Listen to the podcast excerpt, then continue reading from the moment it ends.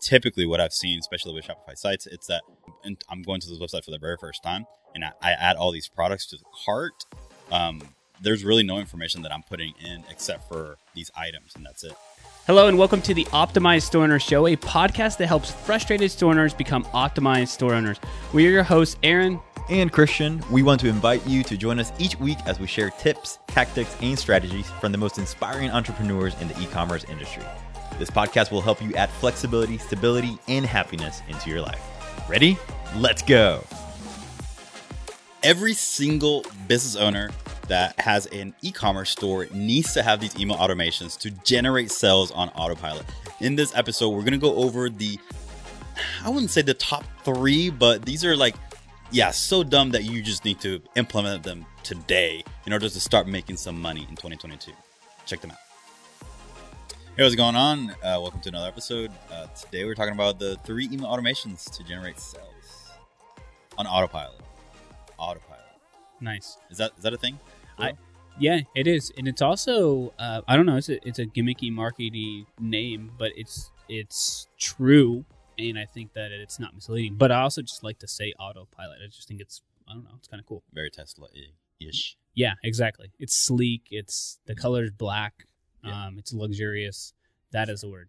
Um, no, I think that I mean email is. If you listen to our episode last week, make sure you go check that out. It's for 2022 predictions um, and what we think is going to happen. But I mean, really, one of the big things is about the zero party data, and the best way to profitably grow your business is through email marketing. And the best way to do it while you're sleeping, right? This is like the passive, passive income way to make money while you sleep. This is actually possible, right? Automations make that possible. So uh, we have three amazing ones that you should have in your business, no matter what. Um, and if you stick around to the end, I'll tell you how you can get all these automations basically done for you, copy and paste um, for your business if you're using Klaviyo or ActiveCampaign, which, like I said, we'll talk about later. So, what's number one? Abandoned cart. And again, I guess uh, yeah, the email automation side of things, it's uh, it, it it is an autopilot thing because it's a set it and forget it type deal. So you only really have to set this up once, and it just happens automatically in the back end. So um, for example, this first one, which is the abandoned cart. So this is when um, someone goes to your website, they add a couple items to their cart, and they end up leaving for whatever reason. Um, those emails will get basically sent automatically. Um, the beauty of it is that um, it just works so good that it can also insert some of those products that they already have in the cart and show those products within the email. Um, obviously depending on the on the email platform that you're using. Um, but that is just you know something that again, all these three automations that we're going to talk about today should be automations that everyone needs to have set up. Mm-hmm. Everyone, even if you don't see it happen that often, um, it's just dumb not to have these set up. Dang, calling people out. Yeah. yeah, I mean, yes, it's absolutely true. And the the crazy part is, like I said, listen to this episode the full way through. It, we're going to make it even easier for you to just set it up and just make money. Um, it's it is a set it and forget it, man. I'd say honestly, update it once a year or six months, but regardless. So the number one, right, the abandoned check, the abandoned cart is probably more frequent than this next one, but this next one is going no, to be actually. I, w- I would say the other way around, because um, okay. I was just thinking about that. Like abandoned cart probably only happens when it's like repeat purchases. Um, because when you get to typically, I'm just talking generalities here, but typically what I've seen, especially with Shopify sites, it's that in the cart they haven't added any sort of email um, or, or first person information to the website, right? Especially if I'm a first time buyer. Um, I'm I'm going to this website for the very first time, and I, I add all these products to the cart. Um, there's really no information that I'm putting in except for these items, and that's it. So there's really no way to trigger that um, automation to send me an email because the website just doesn't have my email. Now, if I'm a returning customer and for some reason it logs me in automatically, then I can see that working. Um, but yeah, I think that's the other way around. I think the abandoned checkout is the one that probably happens most because at that during the checkout, that's when I actually start inputting some of my information email address. Hey, store owners, are you ready to grow and scale your online business predictably and profitably? We've created a free 15 minute training that will walk you through the five key areas every online store needs to achieve financial success. You can grab the free training by going to optimizestoreowner.com forward slash ecom dash training or clicking the link below in the podcast description. Again, that is optimizestoreowner.com forward slash ecom dash training. Well, so the way that they get it right, and this is why you should always have it, is having a pop up on your site, right? So no matter what, no matter where the the platform is at that point, it knows if at any time it's gotten your given your information, and depending on how if you've allowed cookies or something else, right? Other third party places are able to give information as well, but most of it's done from like a hey, you did a you did a pop up, we use Sumo and you given your email address before, it can still trigger it from that too and send it send it from that way. Um, so it doesn't it does. The only reason I say this is like through Klaviyo. Um, I don't know necessarily on the Shop, Shopify side of things, but through Klaviyo, the abandoning uh, checkout happens less frequently than the than add to cart. Um, but that doesn't mean that it, it can't go in the reverse. So you're talking about the pop up, or you're talking about an email being sent? The an email being sent. Yeah an email being sent from the add to cart. Um, because the way that um, like I just point, don't know how they can get my like if I haven't filled out anything, they don't. I mean, they don't have my email address. How how is it possible for them to send it?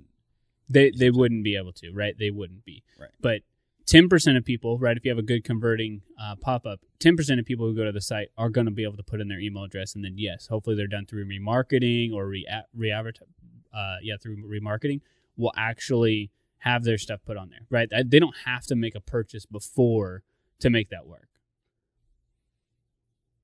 Probably a little bit more likely, but they don't have to have made a purchase before. I mean, I've gotten stuff from things all the time where uh, I've put in my email address or I'm on somebody's email list and I get the abandoned checkout or the abandoned cart. The abandoned checkout, like you said, yes, you put it in there, you put in your name, email, phone number, but it's also higher intent, which is why regardless of what happens more frequently, the abandoned checkout is a higher price uh, or higher value uh, automation because you're so much closer to actually purchasing. Most people add things to their cart to just check out the prices and then you know they'll browse around and shop for other people and or shop around for other places.